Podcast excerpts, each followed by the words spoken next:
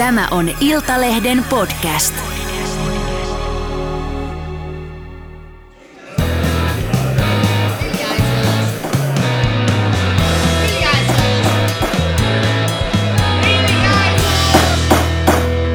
Politiikan puskaradio. Tervetuloa Politiikan puskaradion pariin on perjantai 25. helmikuuta vuonna 2022 ja kello on 14.00.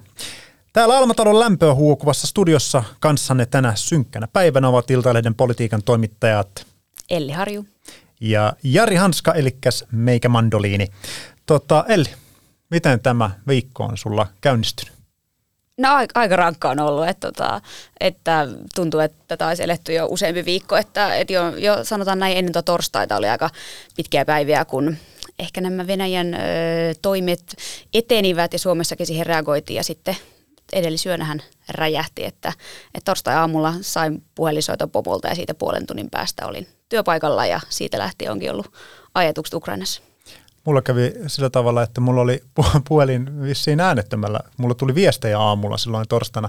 Me ollaan, me ollaan siis äh, tiedoksi kuulijoille, me ollaan Ellin kanssa eri vuorossa. Eli Elli on hoitanut, pitänyt linnaketta pystyssä aamupäivänä ja mulla on sitten ollut tämä iltapainotteinen vuoro. Niin mä, mä nukuin torstai-aamuna äärimmäisen hyvät yöunet. Mun äh, Polarin kello sanoi, että äh, palautumisprosentti oli 100, mitä tapahtuu hyvin harvoin. Mutta joo, mutta kyllä on... Ja heräsit ai- ilmeisen myöhään, taisi olla Niinistön tiedotustilaisuus jo käynnissä tai se oli vartti alkamailla. ennen Niinistön tiedotustilaisuutta ja sitten tota noin, niin mä katoin puhelinta ja huomasin, että nyt on alkanut ää, ikävät kehityskulut keriytymään, eli sota käyn, käynnistynyt siellä. Ja tota, joo, sitten kiroilin siinä ja laitoin pädiltä pyörimään tota, presidentin ja pääministerin tiekkarin. Mutta meillä on siis tänään Onneksi luonnollisesti... mä olin aihe- siellä siinä jo si- siinä vaiheessa, että ei, jää, ei jäänyt meiltä tiekkari Joo, ei jäänyt tiekkari väliin.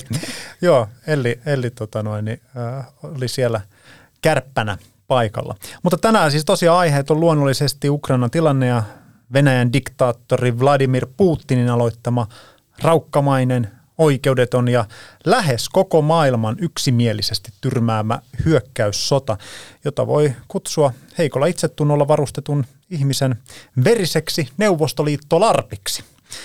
Hyvät ihmiset, halatkaa lapsianne, kehukaa heitä ja kertokaa rakastavanne heitä ja tukekaa heitä pyrinnöissään, koska muuten on riskinä, että heistä kasvaa Putinin kaltaisia hauraita ihmisiä, jotka tekevät oman egonsa pönkittämiseksi, tekevät siitä vaikkapa kokonaisen kansallisvaltion asian. Näin. Mutta tämän kaupallisen tiedotteen jälkeen... Oliko tämä niinku uhkaus vai sydämellinen lausunto? Sen voi ehkä sitten kuulija arvioida. Sen voi kuulija ää, sydämessään arvioida. Tota, mennään mennään tähän aiheeseen. Muistan kuulijoita tosiaan siitä, että tämä on purkitettu nyt tässä kello 14 kieppeillä perjantaina iltapäivällä. Ja tilanteet kehittyy aika vauhdikkaasti, mutta siis tilanne on se, että Venäjä aloitti Ukrainaa tämän äh, varahan torstai-aamuna hyökkäyssodan ja tilanne on se, että Venäjän joukot on about saavuttaneet pääkaupunki Kiovan.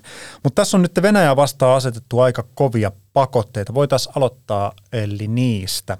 Tota, sä teit just juttu ennen kuin mä tulin repimään sut sieltä työpisteeltä tänne studioon keskustelemaan, niin tota, mikä se tilanne siinä pakoterintamalla on?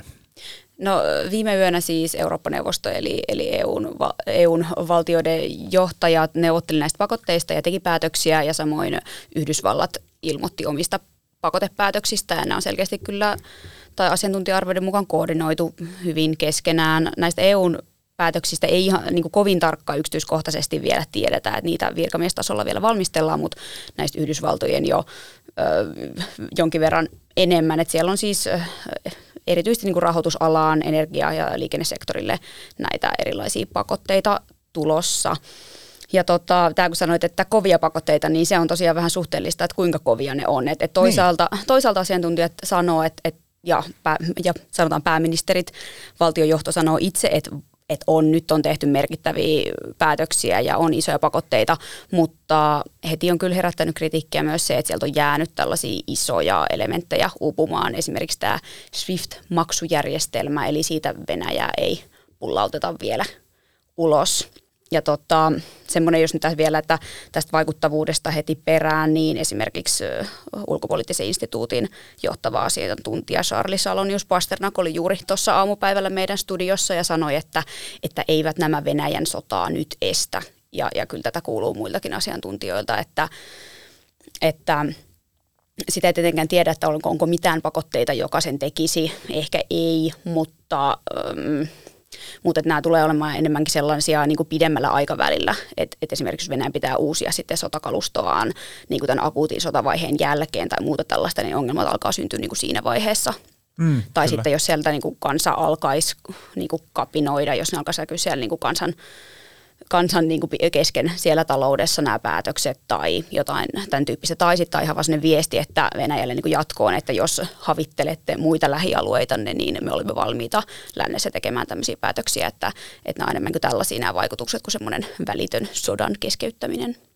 Niin, siellä Venäjällä on melkoiset tota, raha- ja kultavarannot olemassa. Puhutaan siis sado, satojen miljardien varannoista, että, että, että on arvioitu, että Venäjän tämmöinen niin sanottu resilienssi olisi aika korkea ja että sitä on tosi vaikea saada, saada tota noin, niin taloudellisesti nurin tai että sitä valtion niin kuin sotakoneistoa ei välttämättä ihan niin kuin hepposilla tota, menetelmillä, menetelmillä ää, tota, pysäytetä. Tota, yksi, puhutaanko vähän tästä tuo, tuo tässä on niin monta eri juttua, mihin voisi tarttua, mutta mä mietin, että puhuttaisiko vähän tästä uh, Taylor Swift-maksujärjestelmästä. Ihana muistisääntö.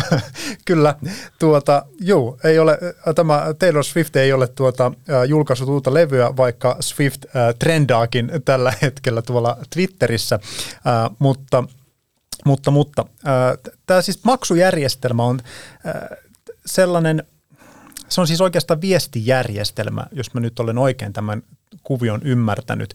Eli äh, ulkomaan maksut kulkee tällaisen äh, SWIFT-järjestelmän kautta, ja jos Venäjä siitä irti kytketään, niin se ulkomaan kauppa vaikeutuu ihan huomattavasti. Tämä tota, tavallisille kuluttajille on varmaan tuttuja nämä pankkien BIC-koodit, eli BIC-koodit, joka, joka pankilla on se oma koodi ja sitten jokaisella ihmisellä on se oma IBAN-tilinumero, niin tota, tää, nämä BIC-koodit nimenomaan liittyy tähän SWIFT-maksujärjestelmään. Eli jos siitä kytketään VEX, niin tuota, se iskee tosi kovaa tota, talouteen. Joo, just ennen kuin tultiin tähän studioon, niin Jari sun kanssa mietittiin, että miten sitä nyt selittäisi rautalangasta. Ja, ja siinä mulla tuli vielä, tämä oli hyvä selitys, sen lisäksi sellainen ajatus, että voisiko täällä olla vähän niin kuin pankin, pankkien niin kuin sotu, että se on tavallaan se koodi, niin. jolla, jolla ne operat on niiden semmoinen tunnus, jolla sitten tunnistetaan eri niin kuin kansainvälisesti ja pankkien välillä, että okei, tämä on nyt tämä tietty ja tätä kautta tämä maksu ajetaan tai niin kuin tämän tyyppistä. Jep, ja sitä kautta niin kuin se löytää perille oikeaan osoitteeseen. Tätä on siis käytetty tota, tällaista äh, Swiftistä pois sulkemista. Yhdysvallat äh, pois sulki Iranin vuonna 2018, muistaakseni näin oli. Joo, ja tämä siis kun tämä, ja tästä, että miten nämä tavallaan jos näistä pakotteiden niin vaikutukset, miten ne oikeasti vaikuttaa. Ne on aika hankala käsittää ja mulla itsellekin niin oikeasti aika vaikea käsittää, että miten mm. nämä tulee näkymään Venäjällä ja sitten muualla. Mutta mut jotain niin kertoo siitä, että tämä SWIFT-järjestelmä esimerkiksi, niin 90 prosenttia Venäjän maksuliikenteestä kulkee sen kautta, eli tulisi Venäjälle tosi kalliiksi, jos se ei olisi mukana siinä järjestelmässä. Okei, sivuhuomiona Venäjähän on valmistellut myös tämmöistä omaa samantyyppistä järjestelmää, mm. kokeillut sitä kaiketi Kiinan kanssa, joten, joten voisi käydä niin, että Venäjä alkaisi vahvistaa sitä omaa järjestelmänsä. No, mutta se on oma juttunsa, mutta tavallaan, että kuinka niin kun riippuvainen Venäjä on siitä, jos 90 prosenttia liikenteestä menee sen läpi. Mutta muuten näistä vaikutuksista, niin tähän mennessähän nämä pakotteet on, nytkin mitä Venäjälle on annettu, niin ne kohdistuu tämmöisen niin kuin teknologiaan, sotateollisuuteen, rahoitussektoriin, eli, eli just hankaloittamaan, no, tekemään tavallaan sodankäynnin Venäjälle kalliiksi ja muutenkin mm hankaloittamaan niin kuin Venäjän hallintoa, mutta ei, ei välttämättä niin kuin vielä ole menty niin kuin kansan pakotteisiin, niin kuin matkustusliikenteeseen, lentoliikenteeseen. Jep, ja tämä on semmoinen kysymys, mikä itse asiassa, tässä on niin kuin kaksi tämmöistä tota, kokonaisuutta, mitkä on Suomessa eduskunnassa puhuttanut. Mä oon siellä nyt tämän viikon luuhannut täysistuntoja seuraamassa ja keskustelemassa vähän noiden meidän poliitikkojen kanssa, niin Suomihan on erittäin yksimielinen tässä tuota, Ukrainan kriisiin vastaamisessa, että Venäjän toimet tuomitaan ja kaikki solidaarisuus ja tuki Ukrainalle, mutta sitten on niinku tällaisia, nyt joutuu niinku hakemaan tällaisia niinku nyanssieroja. Ja yksi, kyllä koske, yksi tämmöinen iso ero koskee sitten tätä mm, pakotepolitiikkaa. Siinä on oikeastaan kaksi, kaksi tällaista kohtaa. Yksi on tämä, että onks, onko tämä valittu linja, missä edetään niin kuin askel kerrallaan ja et, puhutaan just tästä ruuvista, että aina niin kuin naksautellaan ruuvia pikkasen kireämmälle, kun Venäjä tekee jonkun toimen. Niin se on herännyt, herättänyt kritiikkiä. Kokoomuksen Ben Tyskovits oli sitä mieltä, että mitä ihmettä, tämä siis tämä oli ennen kuin Venäjä aloitti sotatoimet muistaakseni keskiviikon täysistunnossa, niin Tyskovits sanoi, että, että nyt on vielä siis takataskussa jotain niin kuin pakotteita, että mitä te odotatte, eikö pakotteiden tarkoitus ole estää verenvuodatus ja saada niin kuin Venäjä pysäytettyä sillä. No sitten kun nämä virallisesti nämä pakotteet astu voimaan silloin tota, eilen, eli torstai-aamuna. Tuli, nämä edelliset Niin nämä edelliset pakotteet, niin Venäjällä oli jo sotatoimet käynnissä, jolloin jouduttiin aloittaa uu, niin uusien pakotteiden selvittäminen. Eli tietyllä tapaa voi sanoa, että tämmöinen asteittain kiristyvä pakotepolitiikka on epäonnistunutta. Kyllä. Ja mulle on tullut vähän sen tyyppinen fiilis tästä argumentista, että tästä kiristysruuvi-argumentista, että oikeasti kyse on siitä, että nyt ollaan valittu ne pakotteet, mihin löytyy aidosti Euroopassa ja sitten Euroopan kumppaneiden kesken yksimielisyys.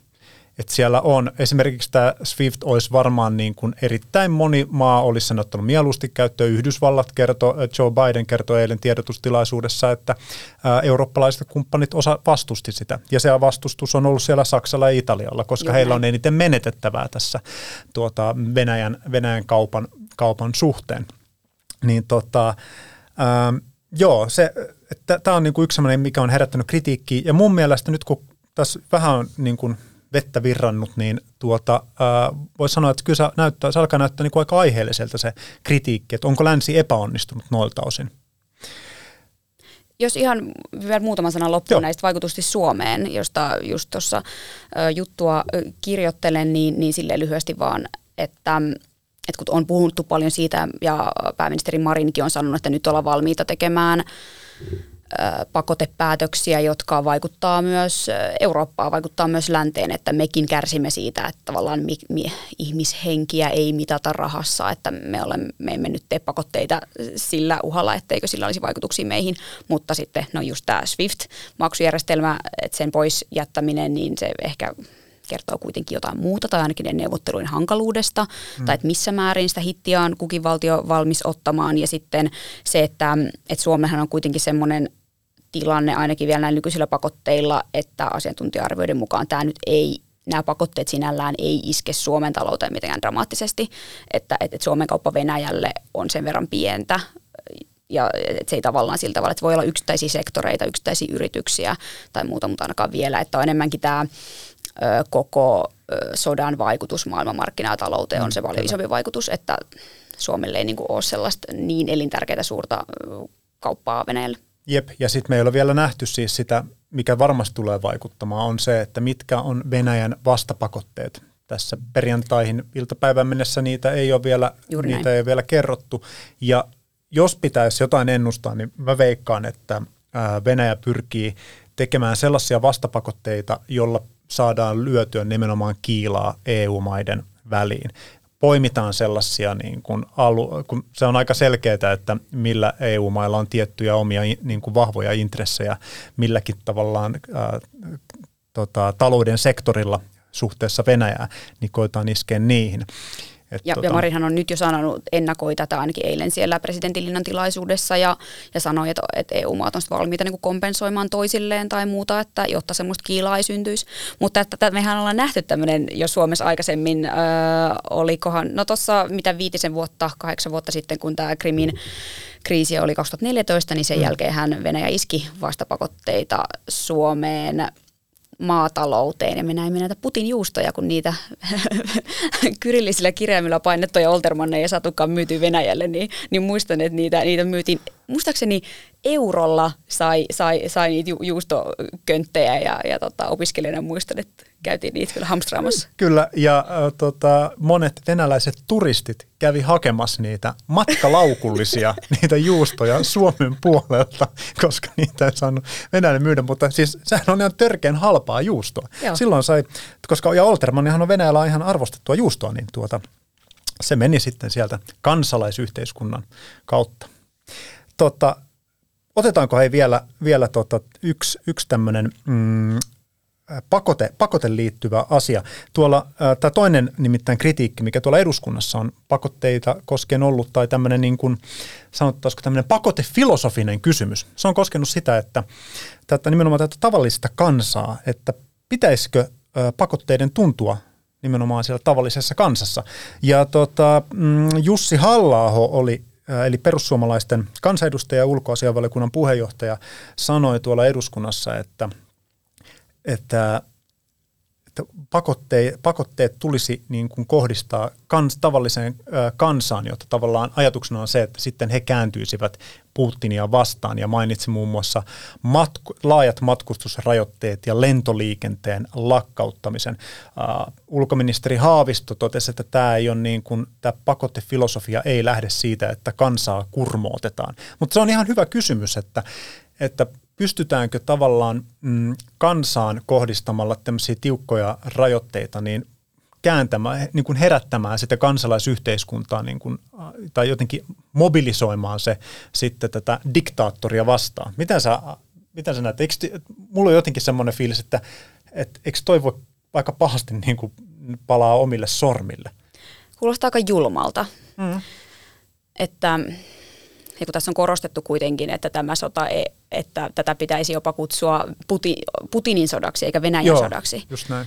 Niin, niin se olisi tavallaan vastoin sitä ajatusta ja halutaanko sitten luoda oikeasti sellaista näin laajaa vastakkainasettelua kansojenkin välille, niin se kuulostaa aika hurjalta. Ja sitten pointtinen vielä se, että äm, eilen hyvin tota, Ylen kirjeenvaihtaja Erkka Mikkonen Moskovasta analysoi, että, että miten paljon Venäjällä edelleen varsinkin vanhempi ikäluokka, heidän niin kuin, tiedon saantinsa nojaa televisio, lineaarisen Joo. televisio, jossa tulee niin kuin, Venäjän valtiollisen television materiaalia, joten se ei kuitenkaan tavallaan se saataisiin ehkä kuitenkin käännettyä siellä, siellä jotenkin. Tai että mä niin kuin en ihan usko siihen, että, et, et, et, että siellä kansa kääntyisi laajasti Putinin vastaan. Joo, siinä, siinä on ehdottomasti omat riskinsä. Ja, ja on kuitenkin selvää, että kun otetaan laajat talouspakotteet käyttöön, niin se heijastuu aivan satavarmasti sinne kansaan.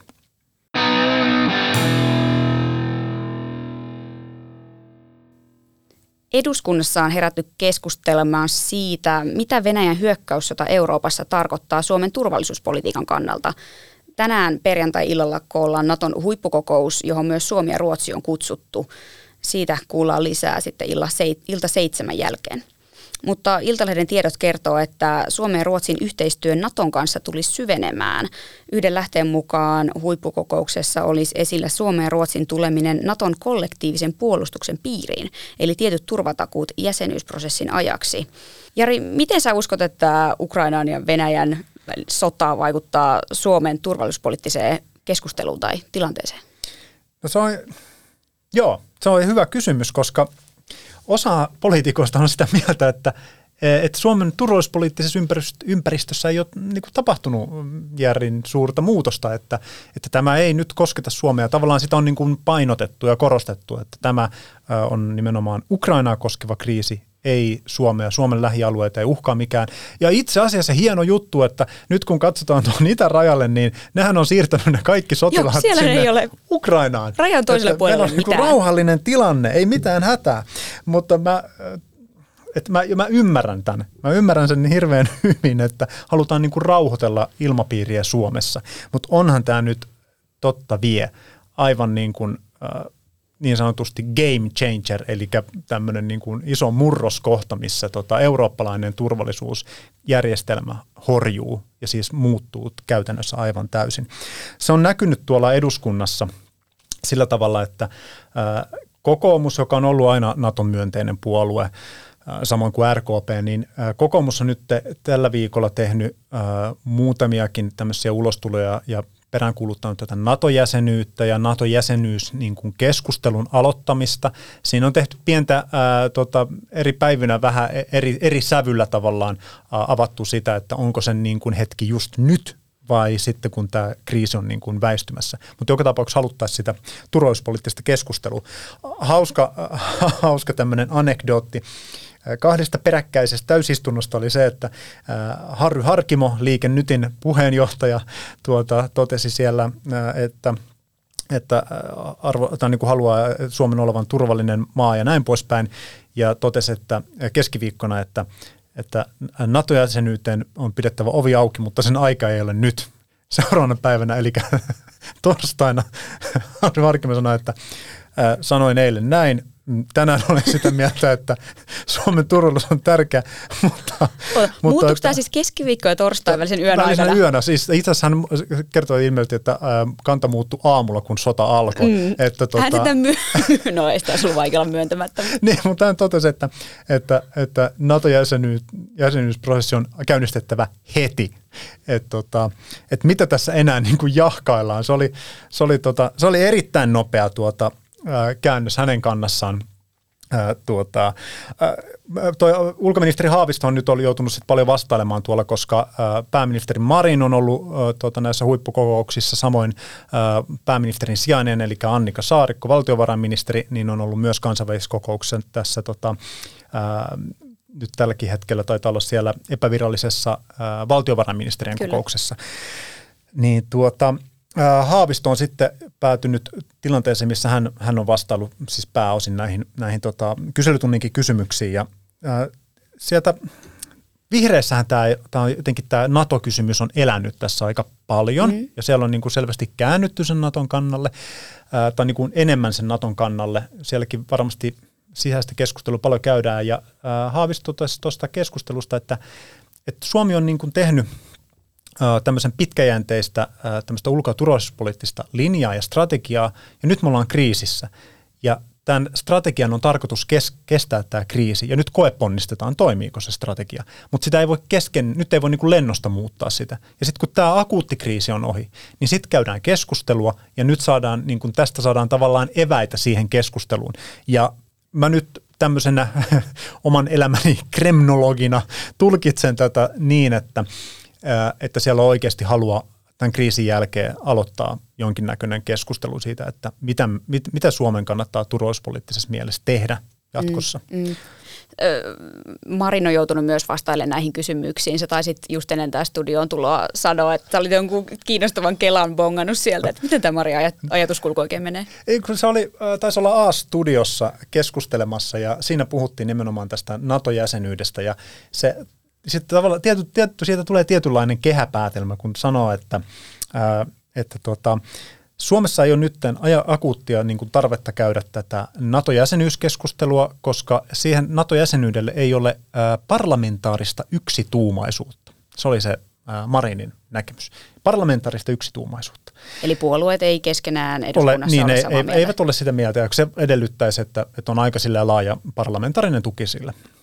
No, ja sitten myöskään kansa ei niin kuin, ole sen puolella kovin vahvasti. Tai, että yli puol- tai meillä ei ole yhtäkään mittausta, missä suur enemmistö tota, kannattaisi sitä. Saa muuten nähdä, kuinka moni media teettää nyt. Nyt, kyllä. En tiedä, onko meillä Gallup vetämässä, mutta täytyypä ehkä laittaa vetämään. kyllä, mutta se on, se on kiinnostava se Marinin päätelmä, koska et, siinähän on se ajatus, että tavallaan keskustelu aloitetaan sitten, kun ollaan päädytty siihen, että nyt meidän kannattaa hakea NATOon kun mä, olen, mä jotenkin ajattelen niin, että nyt on tämmöinen, tämä turvallisuusympäristö on muuttunut tosi radikaalisti, niin nyt olisi ehkä syytä käydä keskustelua siitä, että mikä Suomen paikka on tässä ää, tota, muuttuneessa eurooppalaisessa turvallisuusympäristössä. Ja jos me ajatellaan aina, että, että niin kauan kuin sillä ei ole kannatusta, niin me ei voida keskustella, niin sehän johtaa siihen, että ei kukaan pääse ikinä muodostamaan sitä kantaansa niin, että no nytpä me liitytään. Että se tavallaan on niin semmoinen kehäpäätelmä, joka estää sen, että sitä, niin kun, kun keskustelu ei käydä, niin ei päästä mihinkään lopputulemaan myöskään. Ja tässäkin sanoit, että oman elämäsi kremnologi, niin, niin en myöskään ole ulkopolitiikan tutkija tai historioitsija. Mutta voit vilkaista. Voin vilkaista, että tämä kuulostaa jotenkin kuitenkin oudolta, että hoetaan, että näitä että Suomen linjoja ja muuta ei muuteta kriisin keskellä, mutta eikö nyt kuitenkin aikaisemminkin, eikö jos kriisi niin vaatii, niin eikö jo kantoja voi muuttaa tai linjoja voi muuttaa tai, jotenkin kuulostaa oudolta, että sen jälkeen vasta. Kyllähän tilanteet elää ja, ja eikö nyt aikaisemminkin ole tavallaan, jos sota on päällä tai kriisi on kesken, niin eikö silloin nyt pidä tehdä päätöksiä ja muutoksia, jos, on, jos siihen on tarvetta? Niin, kyllä. Mulla tulee, että siis tästä, tästä tilanteesta tulee erittäin elävästi mieleen 90-luvun lama, jota tosin elin ää, tuota, ää, ala-asteikäisenä lapsena, mutta kuitenkin olen sitä jälkikäteen tuota, se, seurannut. Niin silloin oli sellainen semmoinen teesi, että, että Suomen markkaa ei devalvoida. Ja valtiovarainministeri Iiro Viinanen meni lyömään samana päivänä tuota, toimittajan kanssa, kun kamerat oli paikalla, niin tuhannen markan vedon siitä, että, että devalvoiko Suomi markkansa. Ja tota, Viinanen sanoi, että kiinni veti, ei devalvoi. Oliko se tuhat markkaa vai mitä Tuhat markkaa, joo ton, tonnin veto ja parin tunnin päästä markka devalvoitiin, niin Suomen ulkopoli- ulko- ja turvallisuuspoliittinen linja on muuttumaton, kunnes se muuttuu. Mutta tämähän on sellainen, siis varmaan nuoremmatkin kuulijat, kuten itse muistan tämän siksi, koska tämä oli Politiikka Suomessa tuossa sarjassa, joka julkaistiin viime syksynä Yle Kyllä. Areenassa ja siinä tämä kerrottiin. Ja, ja tota, niin, niin tuossa toki se vähän niin kuin näissä Venäjä-pakotteissa, että ei voida etukäteen kertoa, mitä pakotteita ollaan antamassa ennen kuin ne annetaan, koska muutenhan niihin voitaisiin valmistautua. Niin samahan tämmöisessä devalvoinnissa on. Mutta joo, hauska esimerkki. Tähän itse asiassa liittyen tähän Suomen linjan muuttamiseen on tämä asevientikysymys joka on myös sellainen, että, että mehän just ehdittiin kysellä Jari sun kanssa keskiviikkona kaikilta eduskuntaryhmiltä ja ehdit, sä ehdit myös tota, kansanedustajilta kysellä eduskunnassa, että mitä Suomen pitäisi tehdä, kun siis Suomen ulko- ja turvallisuuspoliittisessa selonteossa ja hallitusohjelmassa on linjaus siitä, että Suomi ei vie aseita sota-alueille. Ja, ja tästä on nyt käyty viime viikkoina keskustelua, että onko Ukrainan tilanne toisenlainen.